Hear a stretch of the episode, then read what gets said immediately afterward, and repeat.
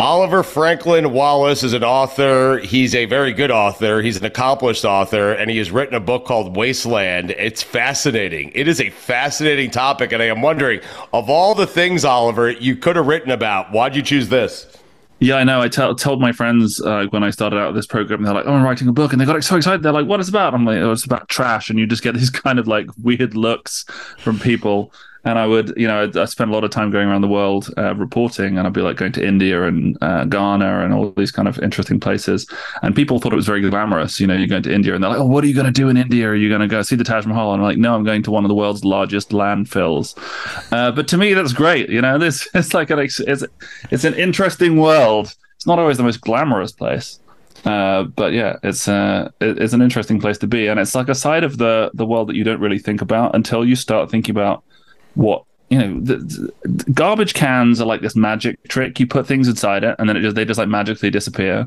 But the thing that i was kind of fascinated by is this idea that the the you know the disposal chain is quite often as long and as complicated as the supply chain. When we talk about how, where things come from or whether they're fair trade or they're organic or what, what have you but no one really thinks about where they go. And quite often it's just as long and fascinating a journey What's the most draw, uh, jaw-dropping thing you discovered about the global waste industry as you as you put this book together? Because it is oh fascinating, man. I was mortified some of the shit that you wrote. Can I can I swear on this podcast? Is that yes. okay? Yes. I, I, I think this the, the sheer amount of bullshit in this industry and in, in this world kind of staggered me. Like you look back the decades and you see well okay well coca-cola was making these recycling pledges in the mid 90s and like they just didn't do it and nobody followed up to check. And then they were doing it like two, 1995 2005 2007 2010 and every time you have these big companies being like no no no we're going to clean up our act now. And they never they never do. They never they never have done. Um, so so seeing some of that and like the we could talk about later, but like the the, the fact that re- recycling as we know it was kind of invented as like a, a, like greenwashing. You know, it's like an, a sustainability play by big corporates uh, to to get away with like essentially dumping a lot of their products on us without being legislated against. So there's kind of this fascinating history. But if you want to talk about the number, like the sheer numbers, the scale is kind of wild. One of my favorite ones is that uh, we throw away about a third of all food grown worldwide. Uh, which mean which is like a staggering figure when you got 820 million starving people in the world. But um, when you actually think about the farmland wasted, it means like 20% of, I think it's the figure is 28% of all farmland is, is used to grow food that's never eaten. And if you counted up all those acres, all those hectares, it would cover the entire subcontinent of India. So you like think of the amount of farmland that we literally are just totally wasting and it kind of explodes your brain a little bit. Uh, I think you just exploded Billy's brain and Mikey. They both had the same reaction. What happened to the both of you right there? It's crazy, right? I mean, what happens to it all? Like, all this food is getting grown. Like, what happens to it? Oh well, I mean, uh, th- things things get wasted for so many reasons. You know, there's things like farm loss on farm is like a big a big thing that we don't talk about a lot. You know, for, for, some of this stuff happens by natural disaster or, or, things like that. But a big thing, and, and what the thing that kind of really appalled me in the book is, you know, retailers will tell you that most of the stuff we throw away in the case of food happens at home, right? You buy too much food, it sits, it rots away in the fridge. You get to the end of the month and things are a little bit funky, and you end up throwing away three quarters of your bag of salad or whatever, and your bread, like old moldy loaves of bread, and all this kind of stuff that gets thrown away. But then there's kind of these little pockets of of things, and you realize, you know, how much restaurants and the the fast food industry and those kind of things, the, the waste on that scale is is horrendous. So, for example, like you, you have these little little light bulb moments. So, for example, I remember reading or noticing for the first time that if you go into a shop and buy a sandwich, like I don't know if this is a big thing in the US, if you like buy a pack uh, like a sandwich in a packet, you, like they never make them with the crusts. So like it's like where do where do all the crusts go? And then you add it all up, and it's like something like four hundred thousand loaves of bread worth of crusts in the UK alone are thrown away every year just by like the packaged sandwich industry, and you're like, holy goodness you know, the, just just just those kind of tiny things, and you realize the scale of the waste. And you want to talk about farmers. Farmers are obsessed with this stuff, right? Because we, I would go to, I don't, you know, in the book, I went to farms and and saw the scale of like the industrial uh, amount of vegetables and stuff that goes to waste, and it's just left rotting in the fields. And one of the the couple of main reasons, one is that big retailers have these crazy cosmetic standards. Like they won't sell an apple that has a blemish on it, so everything has to be perfect and the same uniform size and shape. And getting things to reach some, you know, if you want to sell your produce in Whole Foods, it's got to be beautiful. And anything that's not beautiful, chances are it's going to, you know, it's getting dug back into the soil or it's going in the blender. And um, you know when you the the second thing that you have is you get these huge retailers and they sign these contracts with farmers which say okay we're gonna ha- we're gonna want hundred thousand tons of okra or whatever uh, this season, and then suddenly the weather changes, or like they they see some buying pattern change, and they'll just be like, "Oh, actually, we only ever wanted eight hundred thousand tons, or whatever," and they'll so they'll cut the order by twenty percent, and by then it's already in the ground, and it's too late for the farmers to really do anything. Like they're scrambling around trying to find a market for it. So a huge amount of of food waste happens because of like just the weirdly economics of of like food growing and farmers. So farmers are, are, like living this stuff day to day. And if you went across the Midwest or anywhere in the UK, um, they would tell you that it's that, that it's kind of wilder than even even than you think. Uh, you you talked about Coke earlier, and I think you call it uh, you call it greenwashing recycling. Uh, can you explain to people in layman's terms exactly what it is Coca Cola was doing?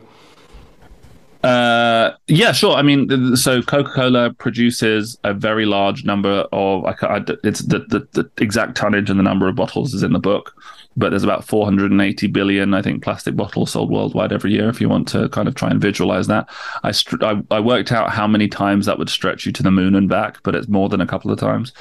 Um, but you know, Coca-Cola for a long time have pledged that okay, we're going to put some recycled plastic in our bottles to try and minimize the amount of virgin plastic and therefore fossil fuels we're mining from the ground. Um, every time they've made that pledge so far, they haven't made it. As far as I as far as I know, I'm not up to date with their most recent pledge, but it seems unlikely to me.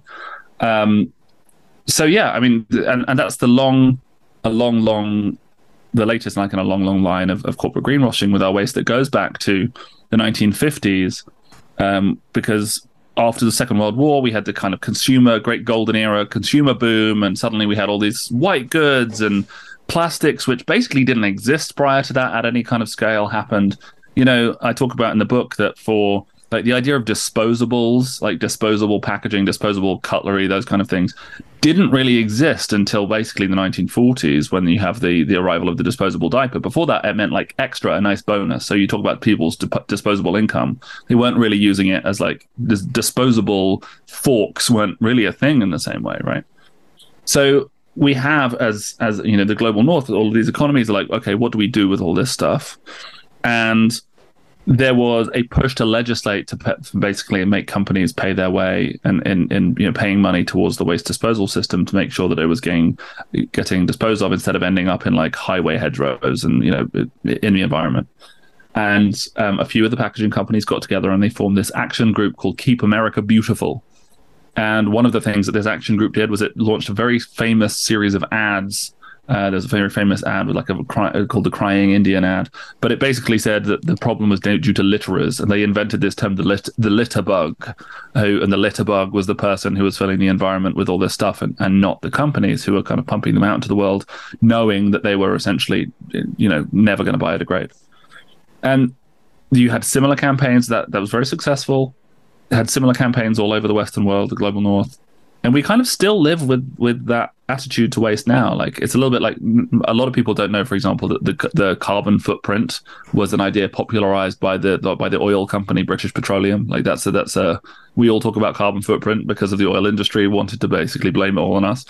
Uh, so it's a, a very similar thing happened with waste, and we're kind of still living with the repercussions. You know, anytime we have a big discussion around okay well why is there all of this plastic in our oceans it's kind of like well we need to do better jobs of like washing out our yogurt pots and not okay well maybe we need to find a way to make sure that you know waste waste collection is funded all around the global south where about only like 2 billion people don't have any kind of formalized waste collection at all so the idea of the garbage man is just alien in, in huge parts of the world which is something that blew my mind and I think blows all other people's minds when you think about it. And you want to know why the ocean's full of plastic. It's because two billion people don't have you know trash collection, so it, it ends up in the environment, Jeez. which is a huge environmental and, you know, and and and human challenge. So littering's fine then, because it's really the companies that are to blame. That's what you're saying. I, I, I don't think it's quite what I said. Uh, I mean, uh, for real though. I, but I it's not that- our fault. That's all, right? Well, I, I, I, I just think that like sometimes we are convinced that like the answer is to buy more stuff or like feel guilty about the things that you're the tiny things that you're doing in your life when the reality is like if the procurement guy at Nike or the procure you know the, someone who's in packaging design at Coca-Cola makes one slightly different decision on a Thursday morning design meeting they can kind of save more plastic than every single person you know recycling all of their plastic pots in the entire country you know? So like the the I'm not saying that you should litter I'm just saying like the people who can really make a difference uh, you know it's not it's, it's not you're not going to solve this problem in the grocery aisle. Well, so Um, to not be grim, then, like, there's not a whole lot that we as average citizens can really do to solve this problem because it's bigger than us. well I think that I I, I don't think that that's true I, I don't Um, mean one it to say like we- why even bother trying. You know what I mean? Yeah, yeah, it's yeah, Not, sure. It's not. It's not like a thing where it's like I can go out and I have to recycle every day and I will solve this problem on my own because it's it's Yeah. bigger than that. It's way bigger than that. Yeah. Yeah, and and I do think that there's this this this kind of challenge, which is people, you know, talk to people about this, and they're like, okay, well, I can do, it. and I'm like, well, you can do a lot of stuff.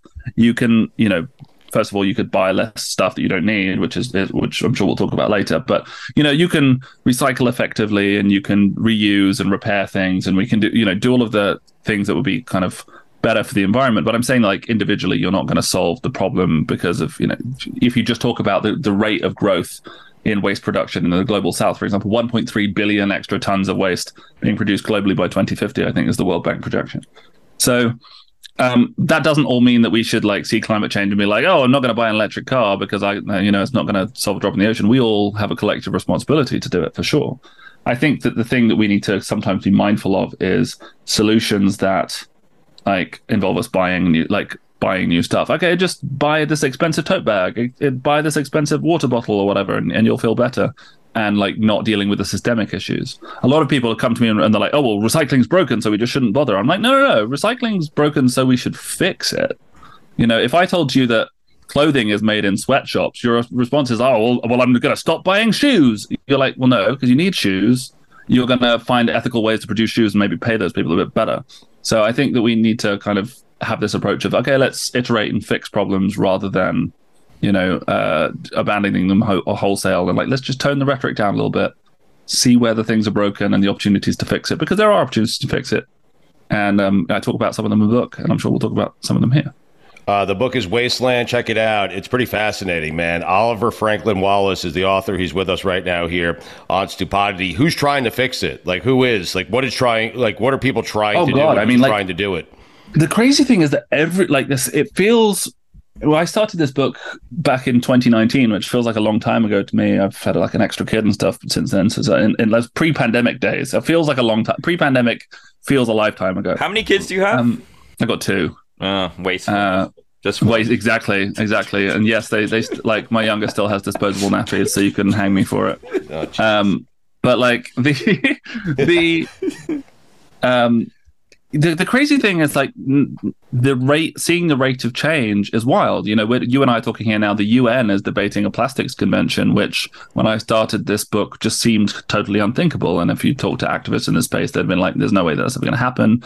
You have like state legislatures in the us passing right to repair laws saying to you know big tractor companies and car companies okay you on phone companies okay you've got to make things and let us repair them and standing up to the corporate interests who are trying to sell you stuff and like that you're locked into and can can't be fixed anymore um so to see the groundswell of, of support for some of this stuff has been has been crazy and really encouraging you know like because because to me we talk about climate change a lot and people say well why would you fight you know aren't there bigger things that you want to worry about than than waste and i'm like well food waste yeah, the IPCC reckons that food waste is about 8% of all global CO2 emissions, so all glo- global greenhouse gas emissions. So you can simultaneously feed hungry people and solve the climate change problem just by throwing less food away. That seems like a super easy win, right? This is the low hanging fruit stuff. Solid waste is 5% of all uh, like global greenhouse gases. That's more than the entire shipping and aviation industry combined. So like when we talk about the scale of these problems is gigantic. So this should be the these are the easy things to fix, and it's much easier to get people. uh, If we we touch this stuff every day, we are all dealing with it on a day to day basis. Everything in those rooms, I can see you guys in your rooms. Everything around you is going to be trash one day, right? Like, so we are all living this stuff every day. If we can't solve that problem, how are you going to deal with invisible emissions going out of some factory in, in Indonesia or China or something? So to, to me, it's like an opportunity rather than a problem. Billy's a hoarder. Is he doing it correctly? He won't throw anything away. I mean, oh yeah, if I just collect a bunch of stuff but never throw it away, am I doing a good thing for the environment?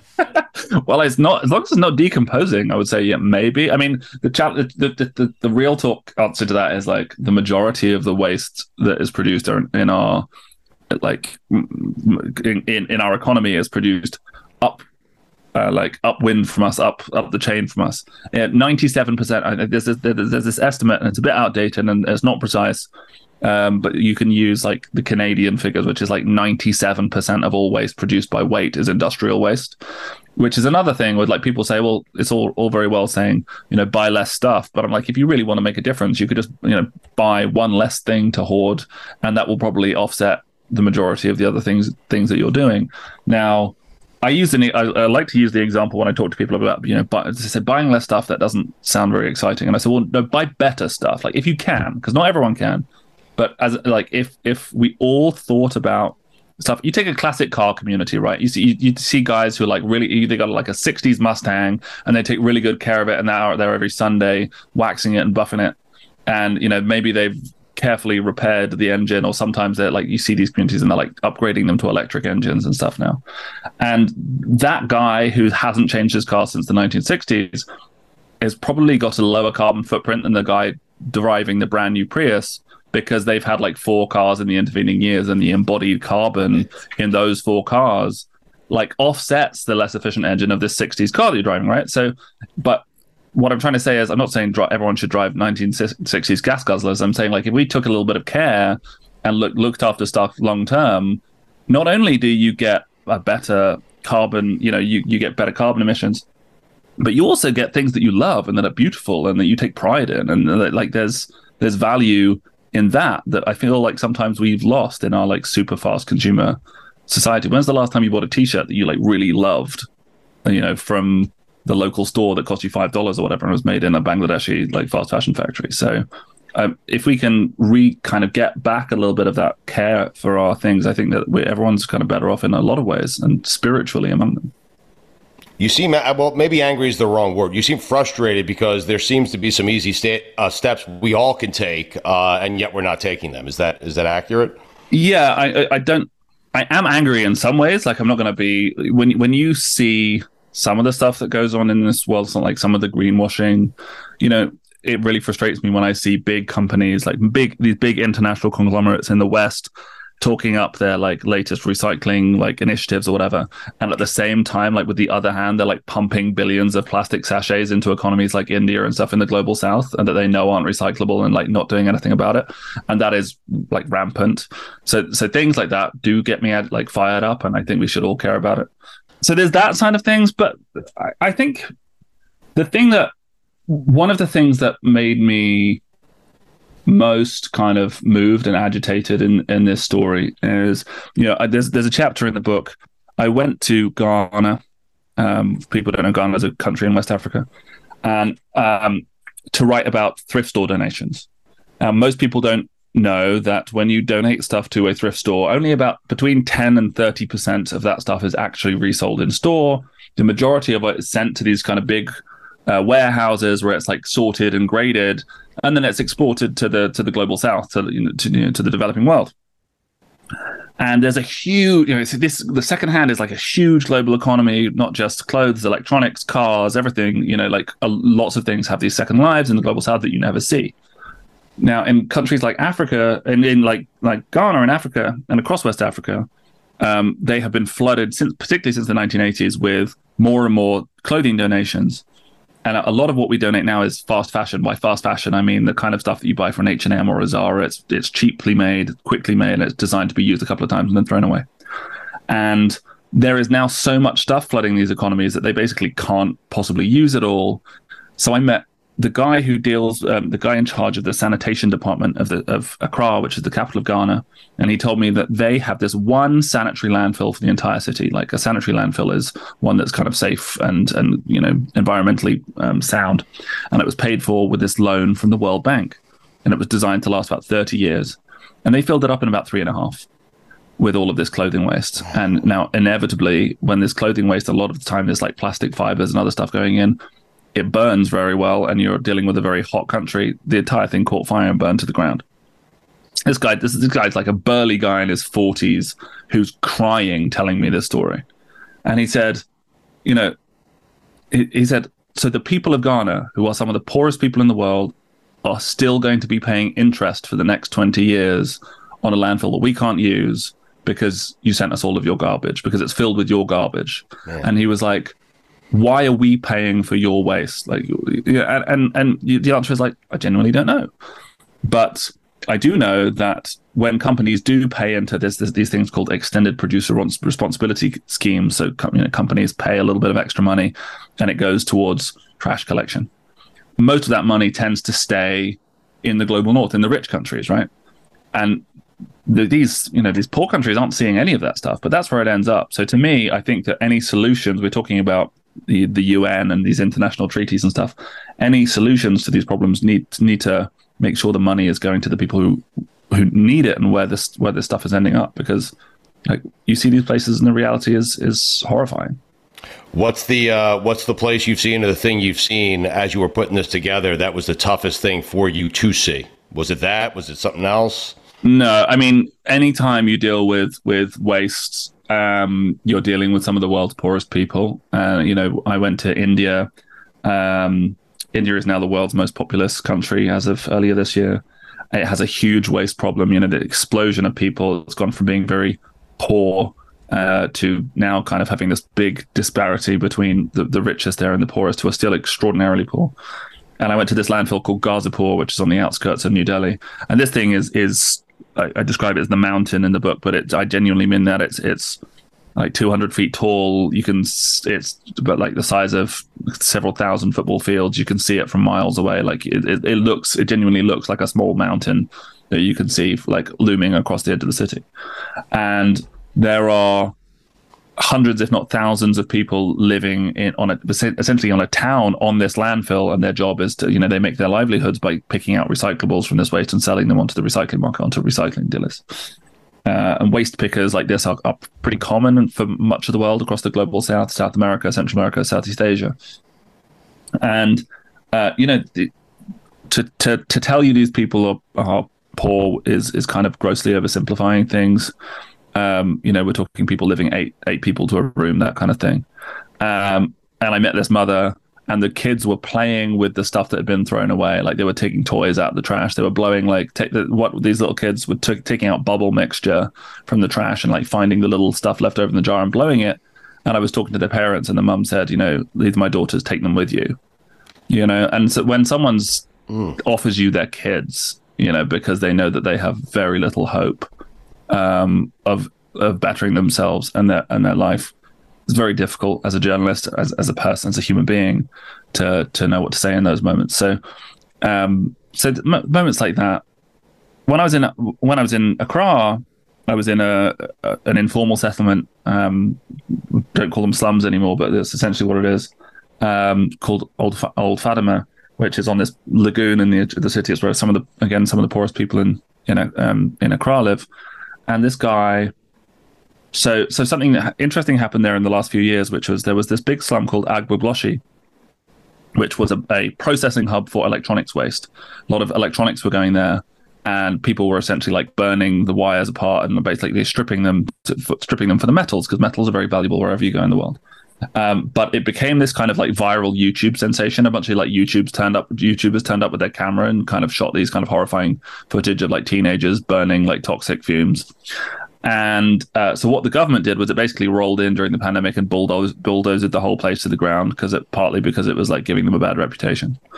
And when I came, like the locals were absolutely furious and they were like "What the hell are you doing here? He's just going to betray you. Like, don't talk to him."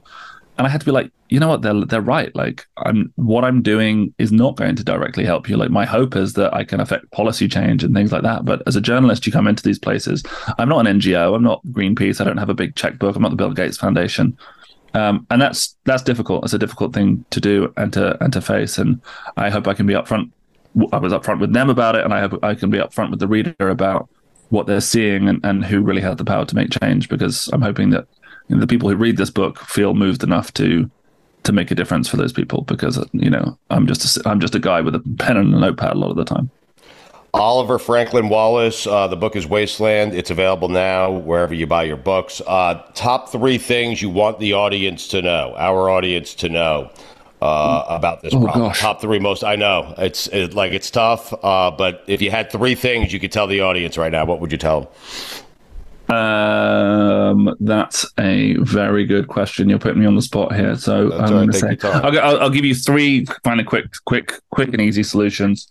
Um, Uh, because these guys know me, and I'm not usually. This is not a subject I would normally like agree to do an interview on. But this has been like it's fascinating to me, and it's jarring. And so I want the audience to know like what they could do to to you know help stop it, what they should know. You know, For sure, for sure, and I, I- think it's a really it's a really good question. The first thing is, would be um, buy less and buy better. Kind of we talked a little bit about that already. The second thing would be um, like learn to repair stuff. Like like like find something in your life that you don't have to like start darning your socks. But you know, if you've got a games console, I've recently, I got, you know, I got a Nintendo. I swapped out the controllers recently, repaired those. Something a lot of your listeners will probably relate to. Little things like that um, are skills that you can learn and make things last longer and actually have like an outsized impact. And the last thing, w- which is m- maybe slightly um, less obvious, and this is more of a kind of global call, but like demand that companies and, and the pe- and the, the waste industry tell the truth. One of the kind of most profound things and shocking things for me in this whole journey was I found out that essentially countries like the UK and the US they publish these this data about like how much stuff is being recycled. And um, you know, we talked a lot about recycling. The book's not just about that. There's a there's a whole chapter on nuclear waste and there's sewage and all kinds of wild stuff in there, and big incinerators and things. But we have this recycling, the national recycling rate, and the thing that I, I basically found out is that this whole the entire way that we measure recycling is based on this fundamental lie. And the reason it's based on a fundamental lie is this: is that they count something as recycled basically when it goes through the front door of the factory you, you picture the garbage the truck it pulls in the front door of the factory and someone ticks a box and says yep that was recycled. They don't measure it so it's an input measure. They don't measure what's actually being recycled there and coming out the other side. And so i went to this huge gleaming new fact like plastics recycling facility in the uk that does plastic bottles you know soda soda bottles. They're like one of the most common forms of waste we throw away. And they were like I was like, okay, what's your what's your yield? Like, how much are you actually recycling? And they were like, it's about fifty percent. So the actual recycling rate is half what we are all we're all like sitting around here claiming it is. Now, what's wild to me is that there are like internationally bind, like legally binding international treaties that are based on these these recycling figures. Like the EU, every every com- country is like pledged to re- reach a fifty percent recycling rate by I think it's twenty thirty and like we can't even tell the truth about that. Do you know what i mean? Like the, the, the if your first thing they they you you ship a container full of waste to a port and it gets loaded onto a ship to china. And like literally the moment it like the ship take sets off into the distance it's tick it's been recycled and no one's ever checking like what's happening at the other side. And then you see this footage of these fields of waste in like china and turkey and stuff that's just being burned in open fields. And you're like this is wild. So the the, the biggest like most obvious it probably feels like a basic answer but the biggest thing is like we just need to tell the truth and like get a sense of what's actually happening to this stuff. Because a lot of the time it's just it's just lies. Like it's like all the way down. The, tr- the, tr- the truth isn't there. Something as basic as well, let's find out how much of this stuff is actually being recycled. What actually is happening to the stuff we throw away.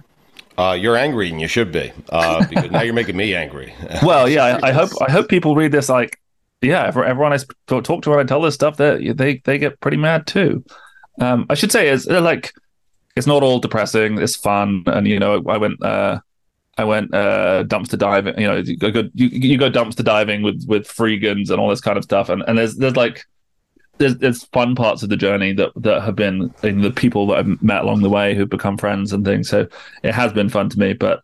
Yeah, when you when think you, piqued when you put me on the curiosity spot like Yeah. dumpster dive. yeah, you What- definitely any- piqued Billy's curiosity. I saw him perk up there on a dumpster dive. Any good finds? What do we see there?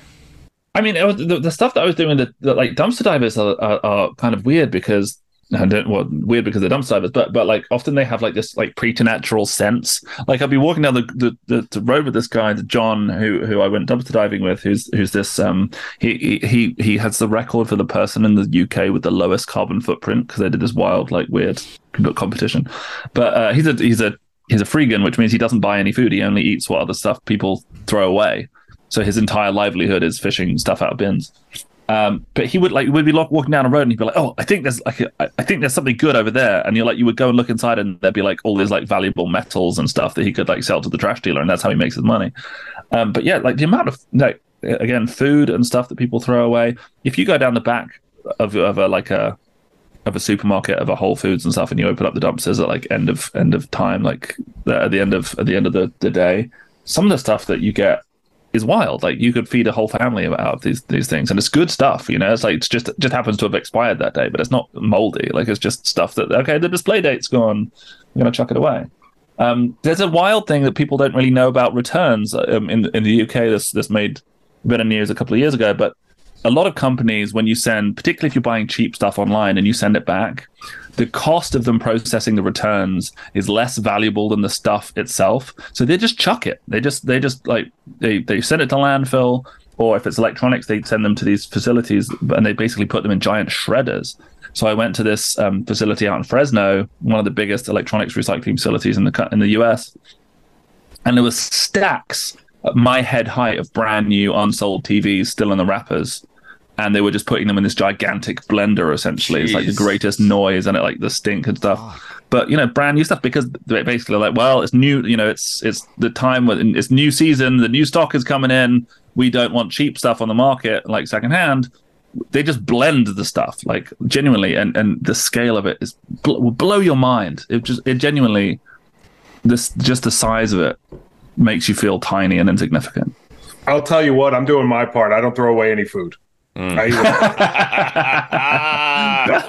well, my kids, I've got two kids, and they're, they're going through the picky eating phase, so I'm like not perfect in that in that way, and I, I don't want like I don't want everyone to start thinking you have to be these kind of zero waste influencers where like you're only throwing away like one Kilner jar of, of trash every year or whatever. Because I just don't think. What should I do with this bottle of water when I'm done with it? Right here. Oh, he probably take the label off, crush it, put the lid back on.